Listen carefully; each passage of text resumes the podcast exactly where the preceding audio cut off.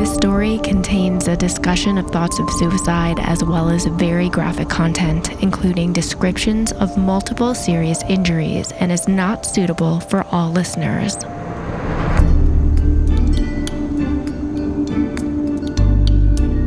Some stories, more than others, leave us with an inescapable question How could somebody survive that?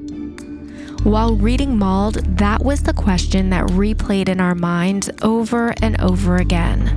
The book details an account by survivor Jeremy Evans and is co authored by Crosby Cotton with journal entries by Jeremy's wife, Joyce. As the former editor of the Calgary Herald and an award winning journalist whose writing has appeared on the pages of Sports Illustrated and Time, suffice it to say, Crosby knows a thing or two about an incredible story. He told me some of his story, and uh, it was the most intriguing story I've heard in a long time. It's practically unbelievable. Jeremy Evans endured the unthinkable, and yet it wasn't until meeting Crosby that he saw his ordeal as noteworthy. That's just the kind of guy Jeremy is. You'll hear from Jeremy, Crosby, and Joyce, but to get an even more detailed account, find a copy of Crosby and Jeremy's book Mauled. It's a story of finding life and hope and love through brutality, and I hope you'll go check it out after hearing this episode and get some answers to how somebody survives the unsurvivable. I made a decision to survive. You're in that survival mode. The the idea of dying wasn't in my head. I knew immediately it was a worst case scenario. I was in a fight for my life situation. Whenever you walk out on these trails, you're in their house. I'm Louisa Albanese, and you're listening to Out Alive by Backpacker. In each episode of this podcast, we'll bring you real stories of real people who survived the unsurvivable. I saw the rope zip through the rappel ring, and I couldn't do anything. Learn what went wrong, what went right, and how you can escape if the worst case scenario happens to you. There is no way we would find anybody alive.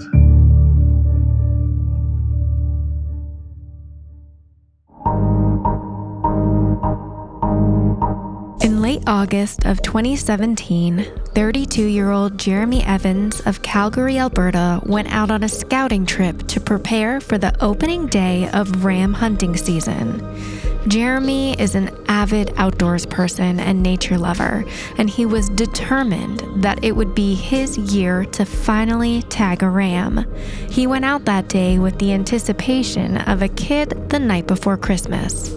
Hunting I look forward to it every year. I spend about two months every year out there running around in the bush like a wild man, going after deer, elk, moose, sheep. I'm a avid bow hunter. Jeremy is absolutely passionate about the outdoors. This is Crosby Cotton again, co author of Mauled. You'll hear a bit from Crosby throughout the episode. His wife is a marine biologist. She was his first ever girlfriend. He w- was her first ever boyfriend. They've been with each other ever since they met in high school. Here's Jeremy's wife, Joyce. I actually grew up in a setting that wasn't very outdoorsy, and I suppose I just sort of found the love of the outdoors myself. Currently, we we have two children, and at this time they're two and five, and we just kind of incorporate them in everything that we do with the outdoors. We don't really avoid activities because we have children; we just bring them. Jeremy left his home around midnight to drive the three hours to where he'd park his truck while hunting. His plan was to be out in the bush for three nights. It was a pretty early morning start. Uh, I got out to where I was planning on going sheep hunting about 3 a.m. I left the truck, loaded up my backpack, and hopped on my mountain bike and made my way down the trail into where I go sheep hunting. That's about 12 to 15 kilometers in back to where I normally set up base camp. So hopped my bike and start off down the trail. I'd say about five, six kilometers in, there's an outfitter's tent. There's normally an older gentleman sitting there drinking his morning coffee. They weren't there. I kept on going down the trail and passed by two other gentlemen. I rode past them on a mountain bike, kind of gave me a weird look, like, who is that? Some strange guy riding through the bush with a bicycle. I then proceeded to ride into a far back canyon, which everybody nicknames the Crying Canyon. It's very steep and a hard place to reach. I like going back in there because I never used to see anybody and I'd see sheep and it's kind of one of my favorite places to go. Jeremy has been going back into the Crying Canyon to hunt for about 17 years. His strategy was to travel so deep into the bush that the day hunters who only venture a few kilometers in would scare the sheep right into his sights. There's a couple drainages that I climbed through and I got to a spot where the trees kind of end on the mountainside and I was sneaking through, taking a few steps, glassing the hillside. I got to a spot where I noticed a bunch of sheep. I sat up there, elbows on my handlebars, looking across to the other side of the mountain there, and I noticed uh, the sheep. I was watching them. I was there for probably 10, 15 minutes. And I brought my binoculars down just to kind of reposition. As I did that, I noticed a little brown thing ran in front of me, probably about 10 feet away. I knew exactly what it was at the moment. I was like, oh shit, it's a cub. I knew I was screwed. I had my backpack leaning against the frame of my bicycle, so I was reaching down in my backpack to grab my bear spray. Jeremy was deep in bear country, and even though he very much knew better, he had neglected to clip his bear spray somewhere accessible. He had only seconds to react, and with his bear spray deep in his pack and his gun unloaded, he knew he was in trouble. As I was reaching down in my backpack, I heard a little crack, and I looked over my right shoulder, and there was Mama on a full charge, less than four feet away. I remember seeing her left front paw sticking out. The whites of her eyes kind of rolled back, her mouth was open. I proceeded to uh, grab the frame of my bicycle and just set it in front of her and grab my pack. Her head got tangled into the frame of the backpack and her paws got into the spokes and wheels of the bike. She turned and looked at me and I immediately picked up my pack and started bashing her over the head and pushing her back in the face. And she ended up grabbing a hold of the pack a few times, managed to pin my hands against the side of the frame of the pack and her teeth pierced through and was fighting her off. The bike got shaken off and she backed away about 30 feet and I was backing up. I was trying to get my gun off my backpack. As I was doing that, she was walking away and then she spun right around and came charging in. While grizzlies don't usually see humans as prey, a mama bear will launch a defensive attack if she feels her cubs are threatened. I panicked, threw my backpack at her, and I decided to run up the mountainside as fast as I could and try to get around a tree and jump into a tree. I jumped off the ground into a spruce tree, tried getting up as high as I could. I got about six, seven feet up, and she was right there underneath the tree. But as I was pulling myself up, my right leg was dangling low. She reached up with her paws, grabbed my leg, and pulled it down. And I remember looking right at her as she's lunging up, and her teeth sinking in around my behind my knee. I was like, "This is gonna hurt." At that time, I didn't feel any pain. She just grabbed a hold, ripped me right out of the tree. I hit the ground pretty hard, and I was beside a spruce tree, so I crawled underneath the branches and wrapped myself around the spruce tree, hoping that the spruce boughs would be able to protect me. And she was digging at me, and she was struggling, couldn't get a hold of me. And she reached in with her mouth, grabbed me on the left side, picked me up, tossed me about six feet. It hit the ground pretty hard. I was just amazed by the power. At the time, I weighed 250 pounds. She picked me up and tossed me around like a rag doll. There's nothing I could do to stop her. Within a split second, she was on me. I was curled up in a ball, laying on my right side.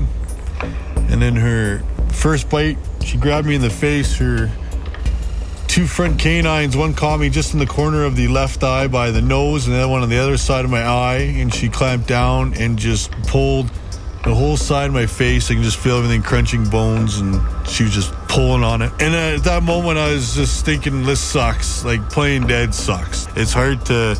It's hard to lay there when someone's chewing on you. At that moment, I just said, screw this. If I'm going to go I'm going to go out fighting. Many experts will advise playing dead during a grizzly attack. Some bears will back off once they feel the threat is eliminated, but it doesn't always work. Jeremy decided that his best chance of surviving was to fight back. I rolled over onto my back, started punching her with my right arm in the face, poking her eyeballs, grabbing her ear. She was snapping at my hand. I was sticking my fingers in her nose, and she wasn't having none of it. She came down to bite me in the face again. As she come down to bite me, I punched my left hand into her mouth, and I just remember feeling her tongue and my hand sliding all the way down her tongue. You can feel all the bumps and the like scars on it, go, and it kind of felt like leather all the way down. And I shoved my fingers down the back of her throat and grabbed a hold of her tongue. She was making some horrible sounds, kind of threw up. At this point in time, I was laying on my back, and her head was facing the left side. My hand was in her mouth. On the right side, her back legs were digging into my right side. Her claws were just digging in, and that really hurt. I was trying to push her off me, her hind end off. So I was pushing on her, just trying to push off, and my hand slipped and I hit the belly. I could tell it was the belly by the thinner hair and the skin. And I reached up and grabbed what I thought at the time was the balls. So I reached up, grabbed, twisted, and pulled. And at this time, my hand was still in her mouth, and I was holding on. She started squealing, almost like a pig squeal. You could definitely tell whatever I was doing was hurting her, and she just took off, running through the bush, running, just running up into the mountains. I got right up, straight up right away, and I dusted myself off and walked over to my backpack. I pulled out my cell phone, and the first thing I did was turn it on to the selfie, and I took a picture of my face. And in the picture, there's large chunks of my left side of my face are ripped out. Looks like my whole face is just hanging there. And so I was looking at that picture and looking at my face and could hardly make out what was there, what wasn't. I was sitting there and pulled my pack up against me there, pulled my gun out, and I was sitting there thinking to myself, it's not that bad. I can still go look for a sheep. I knew my injuries were bad. I didn't realize they were that bad. At that point in time, after the second round, all the tendons were severed in my right leg. There was a chunk missing out of my left side, a big chunk missing in my inner thigh, and my face was still somewhat intact. The picture's actually in the book. I was really ticked off at that moment because I was mad that this bear had to do this to me when I spent a lot of time training and I was ready to go. So I guess that was a little more of a shock and not really realizing how bad I was at that point in time. This is an additional warning that what follows is a description of Jeremy's injuries that some might find difficult to listen to. If you prefer to skip it, fast forward to about the 1830 time marker. So as I'm sitting there loading up my gun, just contemplating what I should do, I had the gun butt on the ground and the barrel leaning against my left shoulder and had my left hand curled around it and was holding the clip in my right hand and I was pushing rounds into the clip. As I was doing that, all of a sudden I just felt everything go numb. My hands dropped straight down. It sounded like ice breaking. The bear was back. Jeremy hadn't seen her sneak up behind him, but now his head was in her mouth. She grabbed me at, by the back of the head and she was crushing the back of my skull. You can just hear it, just like everything sound like loud noise of the bones cracking. And uh, she then drug me backwards up the hillside I just remember hearing her like heaving. You can just hear her take a deep breath and her claws digging in and her just pulling me back. I'm not quite sure how far she tugged me, but it was a little ways.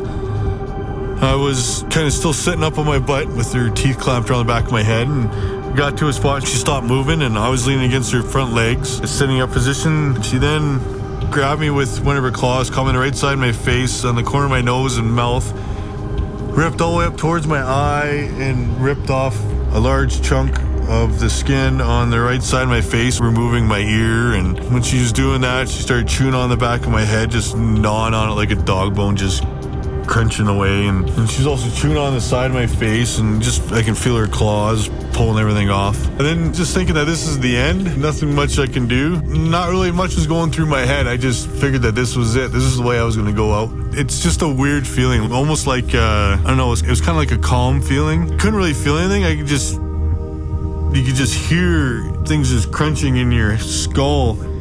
It still haunts me today. She had a quite the awful smell to her, kind of like horse manure and wet dog mixed together. Just when she was chewing on my face, all the slobber, you can just feel it come down, face, her breath just reeked. Very, she was very aggressive and extremely powerful. So as I'm laying there and she's chewing on things, she stopped and she repositioned her body and I fell, my back fell and hit the ground and it felt like everything reattached. All of a sudden I got feeling again and I could move my arms. When I was looking up, I couldn't see much. My eyes at this point got pulled out. My left eye was hanging out of the socket facing down. My right eye was pulled into my skull. Actually, at this point, I didn't think I had a right eye. Everything I was seeing was extremely blurry. I was remember looking up, and you could tell that there was like something dark over top of me. You can just see the lighter on the sides, and I reached up and grabbed again what I thought was balls with both hands. Grabbed, started pulling, and I wrapped my legs around her head and neck, kind of locked him in and squeezed as hard as I could. And whatever I was pulling on, I was trying to rip it off. And as I was doing that, she started bucking like a bronco and rolling around on the hillside, just squealing. I remember just tell she was in distress and she was defecating all over the mountainside and throwing up. And I could feel my back kind of start, I could feel it touching the grass and the brush. She's moving quite fast, so I let go and you can just hear her squealing and barking as she ran down the mountainside. Jeremy's tactics had worked. He had successfully fought off a grizzly bear, but he couldn't be sure if she was gone for good. He knew his injuries were extensive, and without proper vision, he began to crawl around looking for his gun. I immediately crawled downhill and I found the trail right away. And I crawled down the trail and I ended up finding my where my backpack was. I was panicking because I didn't know if she was going to come back again. And I found my gun right away and I grabbed some shells and my hands were so messed up and I couldn't see to be able to put them down the into the chamber without the clip. So I was trying and I couldn't get it. And I was looking around on the ground looking for my clip. And the first thing I picked up was my mustache and goatee picked that up and then i found another chunk was my ear and some skin and then found some other pieces of my head. Then i managed to find the clip. I immediately shoved it in the gun and fired off three shots right away. At the first thing i saw that was dark. And as i'm sitting there you know i got all these pieces of my face and, and didn't know what to do i pulled out my phone and started trying to text my wife let her know that i screwed up and that i love her and Jeremy knew his texts wouldn't send, but hoped Joyce would see them someday. He was 14 kilometers from his truck in an area he knew other people rarely visited. He figured he had no chance of making it out alive. And I was sitting there debating on what I should do. Inside of my leg, there was a huge chunk missing. I couldn't stand up. On my left side, on the corner of my abdomen, was all ripped open. And I'm sitting there, and I thought to myself that this was the end. I was gonna just gonna end it. There's no way I'm gonna make it out alive. So I tried to, I loaded up my gun and was gonna, I guess, finish myself off. And ended up, didn't going off. The gun never went off. It was actually something pretty hard for me to admit, to talk about. It was a very difficult time. And I was sitting there thinking for a second, I guess this is a sign I better try to get out of here. Jeremy still doesn't know why his gun didn't fire when he tried to end his own suffering. Just moments later, when he moved the barrel to the side, it went off with a deafening bang. Jeremy still felt his condition was hopeless, but he hoped he could lessen his wife's suffering by getting as close to the trailhead as he could so that his body would be found more quickly. I knew I wasn't going to make it out. I was in pretty rough shape. My goal was just to get further down the trail where somebody's gonna find me quicker so my wife didn't have to wait that long to find out what happened and so I took the chunks of my head and I laid them on my scalp, put a sweater on, put it on upside down, put the neck piece around my head, opened it up, and I laid all the pieces of my face on my head with the skin, the blood side down on top of my head. Put all the pieces there. I folded the shirt over my head and I took the sleeves of it and tied it around the back of my head, a knot, and then tied a knot in front of my head. My jaw was hanging down on the left side. Everything, all the skin and muscle was removed. My jaw was just hanging down. So I, when I tied the knot, it helped hold my jaw back in place. We'll be right back.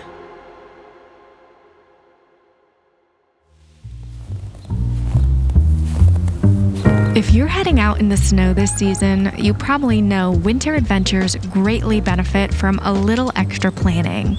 Maybe you want to find snow free trails for your weekend hike, or you're looking at a new backcountry skiing zone, or perhaps you just want to have the trail map in your pocket at the resort. The good news is you can do all of this in one place with Gaia GPS Premium. It's a navigation app that includes more than 300 maps for every kind of adventure. Plus, you can take your maps offline so you'll always find your way, even without cell service. Right now, Gaia GPS Premium is 30% off for the holidays. Get it for yourself or gift it for your adventure buddies. It's the perfect last minute gift without worrying about going shopping or shipping. You get snow safety features like avalanche forecasts, slope angle shading, snow depth, and reports from snow stations. Plus, get the maps for ski resorts all over the world and trails for Nordic skiing, snowshoeing, and fat biking. This 30% off deal is for Gaia GPS Premium with Outside Plus, so you get all the goods from the Outside network. That includes unlimited digital content from brands like Outside, Velo News, Ski, and Backpacker. This is your last chance to score holiday savings, so don't miss it. Prices go up after December 24th.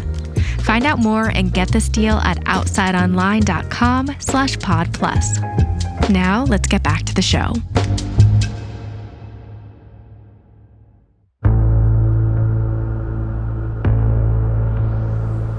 I then proceeded to try to stand up. I couldn't put any weight on my right leg. It just, it wouldn't hold. It just kept buckling.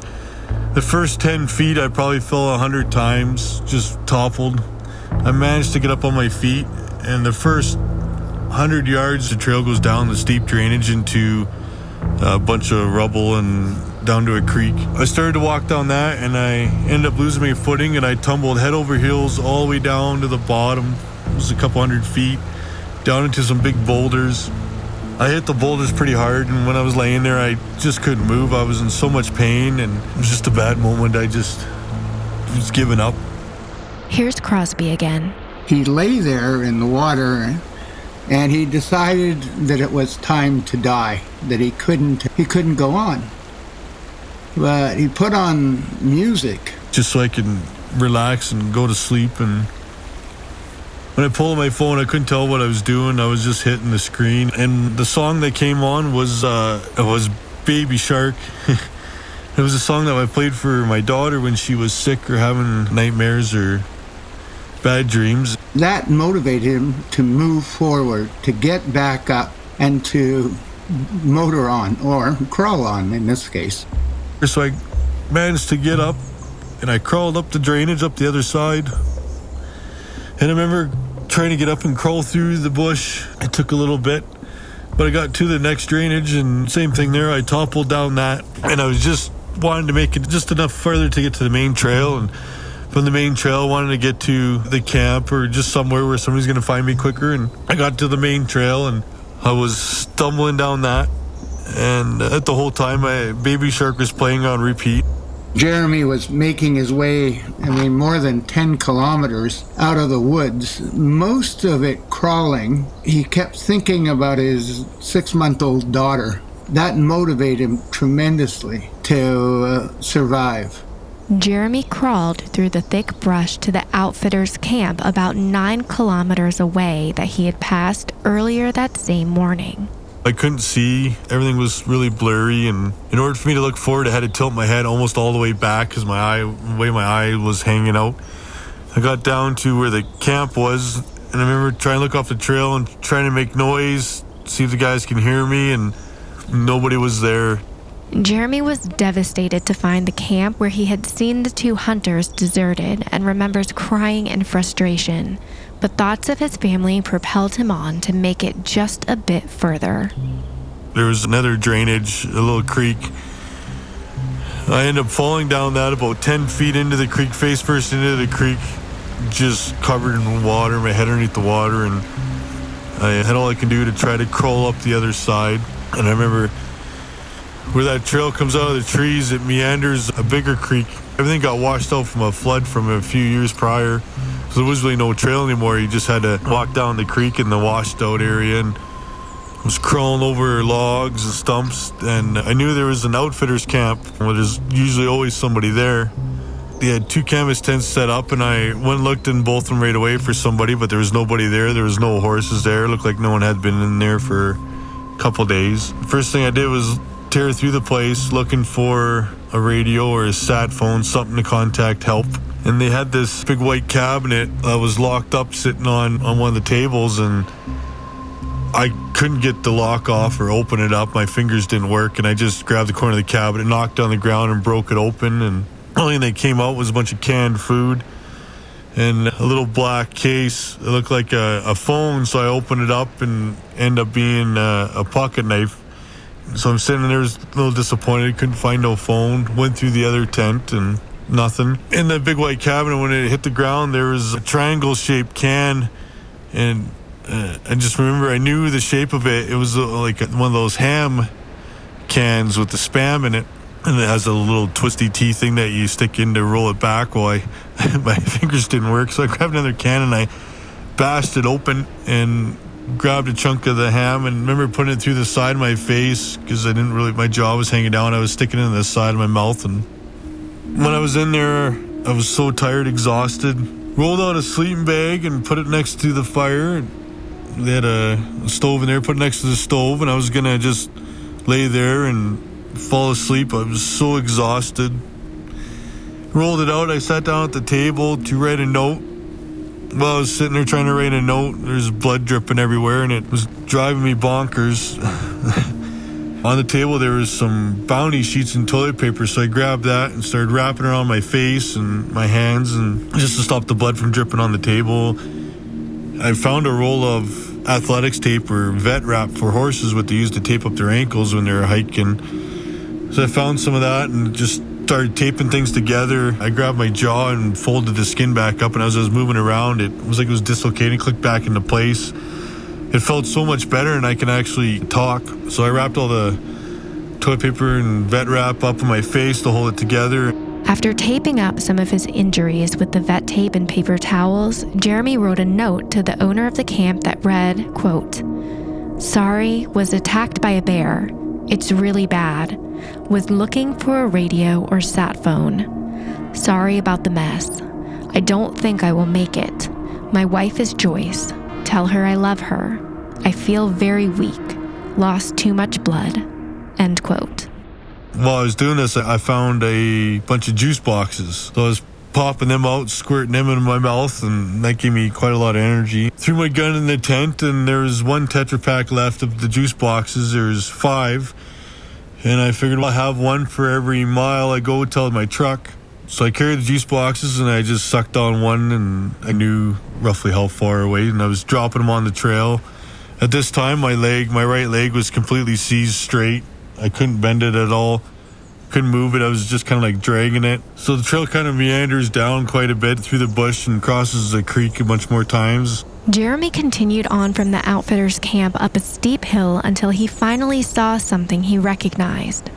Two boulders that had become a familiar landmark to him over the years, and that meant he was a mile from his truck. As I'm looking down, I could see him, and I was so happy and to see him. And I had one juice box left. I knew from those rocks it was the top of the hill, and it was about a mile from my truck. So I was so happy. I sucked back the juice box and I kissed my hands and touched each rock. And I knew at that point in time I was going to make it. When I got to my truck, the first thing I did was push the mirror out of the way. I didn't want to see what I looked like. I opened up the door, sat in the driver's seat, ripped off the rear view mirror.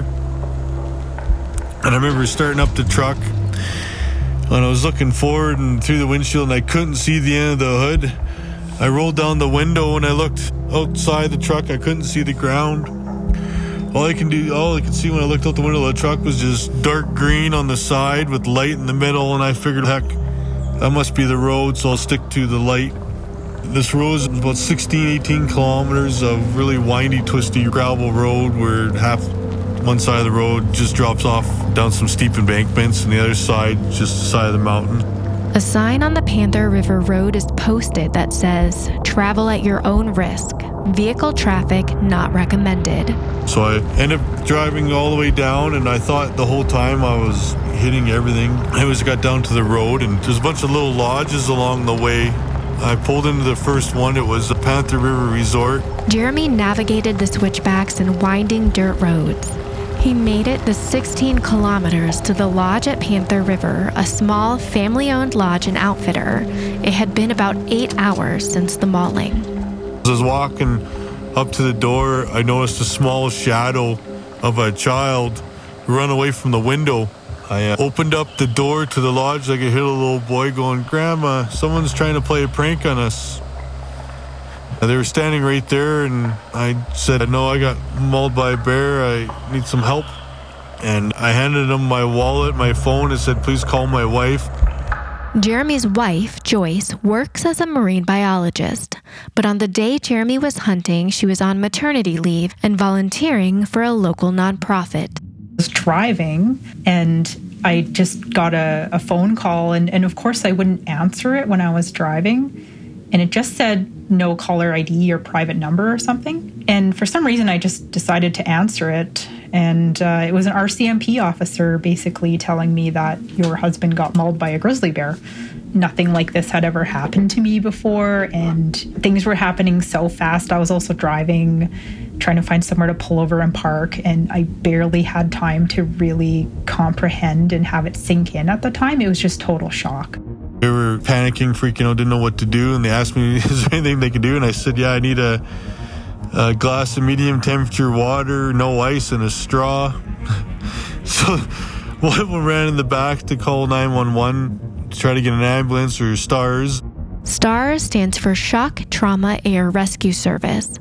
It's a Canadian nonprofit helicopter air ambulance organization that provides emergency care and transportation for critically ill and injured patients. They have several bases in Canada, and one of them operates from Calgary. And the other one gave me the glass of water, and I sucked that back. And while I'm sitting there waiting to figure out what they were, what was going to happen, I was dripping blood all over the floor. So I grabbed a towel and started cleaning it up. And the one lady was yelling at me, telling me I should just relax. And unbeknownst to me, that there was a wedding that was happening later on that afternoon, and the party started to arrive. So the owner of the lodge got me out of the lodge, threw me in my truck, and drove me around the backside as she was trying to deal with the ambulance or stars.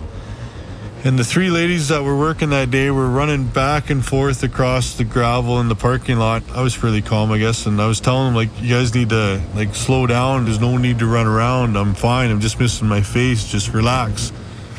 I was sitting there in my truck in the passenger seat, and there was this 18 year old girl sitting there and make just talking to me, just kind of making sure everything was all right. And I was just asking her how her day was and anything interesting. And I just remember she was she would respond, but she would never look at me. Must have been pretty disturbing for her.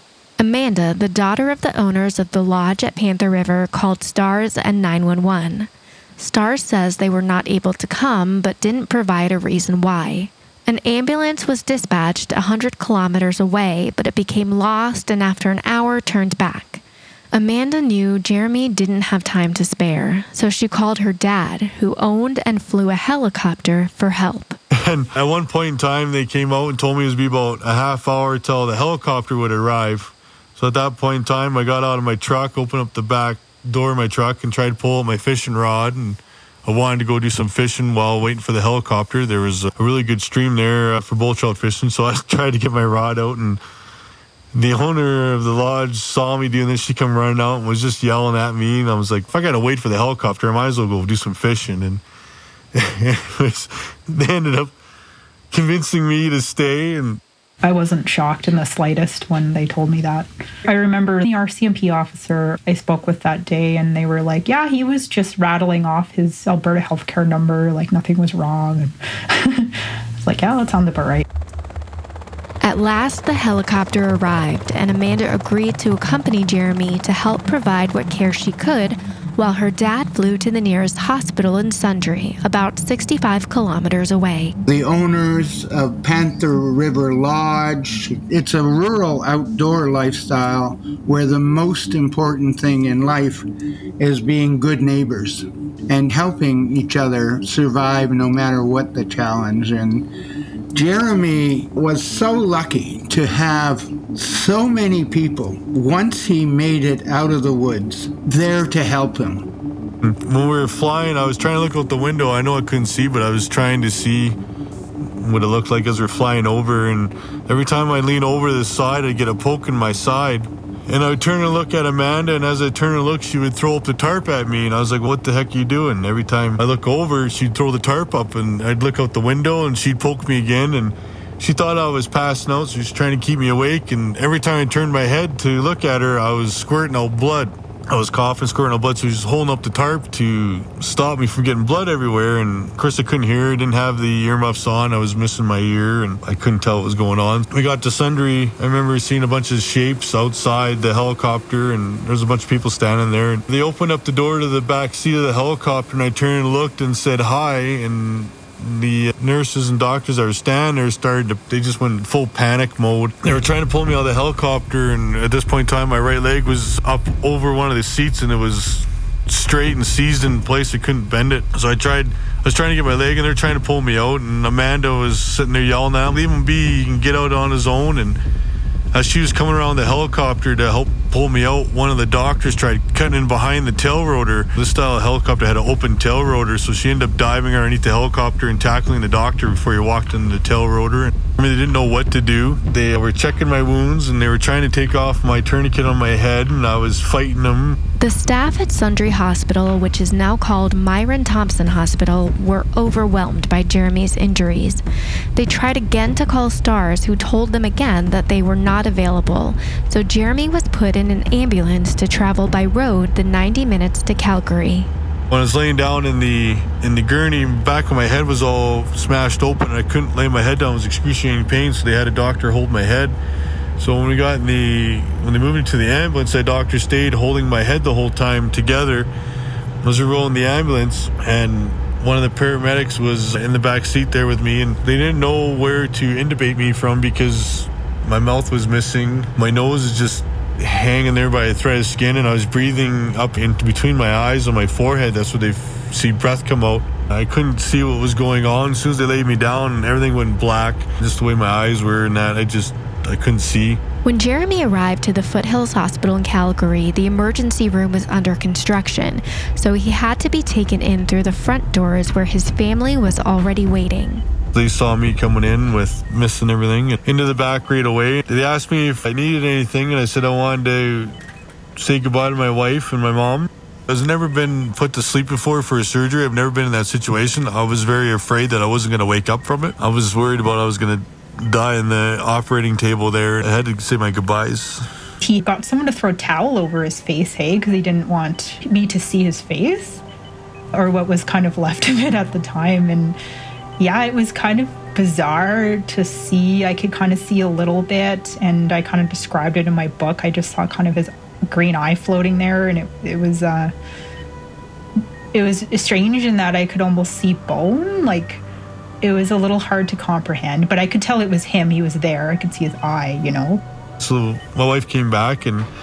I told her I was sorry and that I'm going to miss her and that I tried. And it was a short, pretty brief. And then they wheeled me back in, and put me through a bunch of X-rays and CAT scans, and I was I was pretty scared. They repositioned my head and had it in like blocks to hold it, and they fixed my eyes so I could see a little bit. One of the doctors had green eyes. I just remember when she was leaning over, she had green eyes, and I told her don't told hold my hand, don't let me go, because I was pretty scared.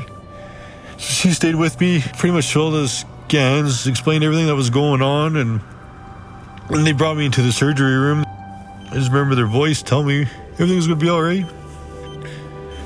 Just before they put me under, they give you some really nasty stuff to drink, so I was trying to choke that down, and they put a mask over to knock me out. And I just remember this Australian guy was says, "I'm down here at your feet. I got you, buddy." And he was rubbing my feet, and they put me out.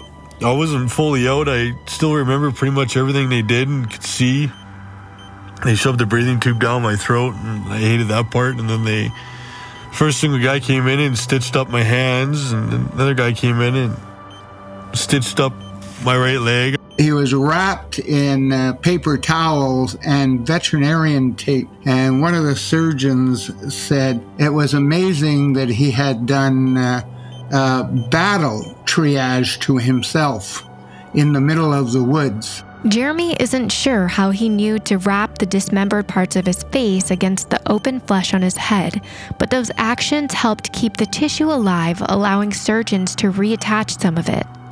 That first surgery lasted 13 hours and was the first of many. Jeremy was brought to the ICU where he was put in a medically induced sleep until later the next day. I couldn't see anything, could hardly hear, everything was all swollen up. I remember my wife being there, one of my good friends was there. I was going in and out of nightmares. Every time I'd fall asleep, I'd wake up or be in a nightmare and have the bear chewing on me. I was always scared. They put me in a private room because I was having such a terrible time with uh, nightmares and flashbacks. Yeah, the PTSD and nightmares was difficult, especially at first at the hospital, because I could not do anything for him to help. We had to have somebody with me 24 7 just because they were so severe. And every time I'd be in a flashback, I'd be thrashing. They'd try to hold me down and it'd make things worse because that's kind of what the bear did, pin me down. And so it took a little while. My sister ended up staying with me for the first week every night. After about 10 days, they tried to stand me up. You got to walk her out. The tendons in my right leg were severed. They tried to get me moving, and when I was able to walk about five feet in the room and about 10 feet in the hall. And at this time, my wife wasn't there. She went to go get some food. She ended up coming back, and there I was in the hallway with a walker trying to walk. And she was, I remember she was quite happy to see that first time me being up. Everybody I talked to said he should be dead, that nobody could survive what he could survive. Joyce is also just very, very determined. They love each other, although this uh, story, I think, made them much, much stronger. When Jeremy was in hospital, they wrote love letters to each other and left them on the bedside, uh, talking about what they meant to each other. During the hospital stay, I'd go out walk around outside with some friends I couldn't even go near a spruce tree, a bush, anything dark. I had to have somebody on either side of me. And we worked at it every day while I was in the hospital, able to move around. We went outside and we just kept working at it to get me more and more comfortable. I was in the hospital for uh, five weeks, eight hours, and 23 minutes. So the recovery's been a very long road the last five years. It's been a lot of rocky up and downs.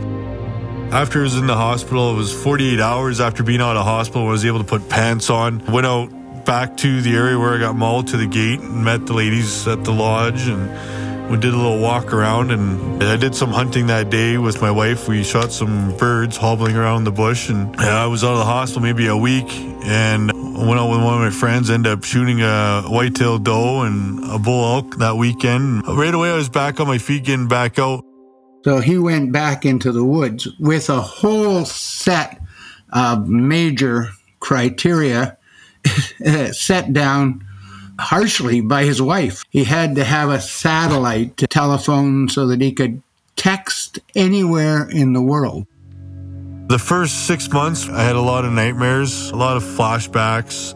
I started getting them during the day at work. I worked at a beef slaughterhouse at, at the time, and I went back to work right away. I was seven weeks after being mauled, I went back to work, and I remember one of the days walking around, and my sense of smell came back, and I smelled blood, and that put me into a flashback where I was back on the scene. So it was a very hard struggle from day one in the hospital. I asked for help right away with that psychiatric help to help get over the nightmares or try to figure out how to recover from it. After about a year, I was diagnosed with PTSD. The nightmares continued constantly every night, three, four of them a night uh, during the day. There was a period of time after about one and a half to two years later when I had a very heavy workload at my job at the time. And his PTSD episodes were worse during this time. And uh, I ended up just having a really tough time with this because of my workload and ended up having kind of a mental breakdown at work essentially and uh, which is really bad but life kind of goes on right regardless of the issues you may have with your family and having to kind of st- still parent and, and work is is rough depending on how stressful the day was or would dictate how bad the nightmares were my wife would always be on edge. She'd wake me up and she'd squeeze my feet to wake me up. I had a daughter. She was six months old when I got mauled when I'd fall asleep on the couch, I wasn't able to close my eyes. They looked like it opened. She'd always run over and poke me and wake me up and jump on me. And the one time I woke up and ended up knocking her across the room, being in a flashback, that, that really scared me. It was a very hard struggle for quite a while. I was in therapy and my psychiatrist suggested I should try rapid acceleration treatment. Last year in April, I did a 45 minute session with that, and that night was the first night in four years that I was able to sleep seven, eight hours straight. It was extremely helpful for me. It was very hard to tell people what happened. There's lots of details in the book that I've never shared with anybody. So there's quite a few challenges. Uh, now, today, I, I, feel pretty good about it. I've been back to the scene uh, a year after I was mauled, and then on the three year anniversary, and then just this year on the fifth year anniversary, I went back to the scene. It's quite an emotional experience, and I'm happy that I'm able to do it and overcome that. The thing that really, I think, changed for me after the incident is just this sounds kind of maybe corny, but how life is so precious, and you really have to remember the important things in life, realizing the importance of family and the ones you love. Family comes first. Be prepared for the unknown the unexpected. Another big thing I learned is asking for psychiatric help is not a sign of weakness, but it's a it's a strength I'm hoping that people read it and get the wow factor. That wow, you don't have to give up. That there's a lot of inner strength in everyone. All you have to try to do is access it.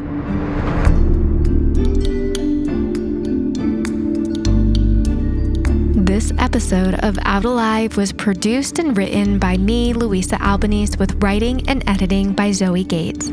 Scoring and sound design was by Jason Patton. Thank you to Jeremy Evans, Joyce Evans, and Crosby Cotton for sharing your story with us. Their book is called Mauled, and you can find a link on our episode page at backpacker.com slash outalive. It really is quite a read. Thanks to listening to Out Alive, and if you have a backcountry survival story and you're interested in sharing, you can email me at outalive at outsideinc.com. This season of Out Alive is made possible by the members of Outside Plus. You can get 30% off for Gaia GPS Premium for a limited time with your membership, including offline access, snow safety features, and snow depth reports. Find out more at outsideonline.com slash pod plus.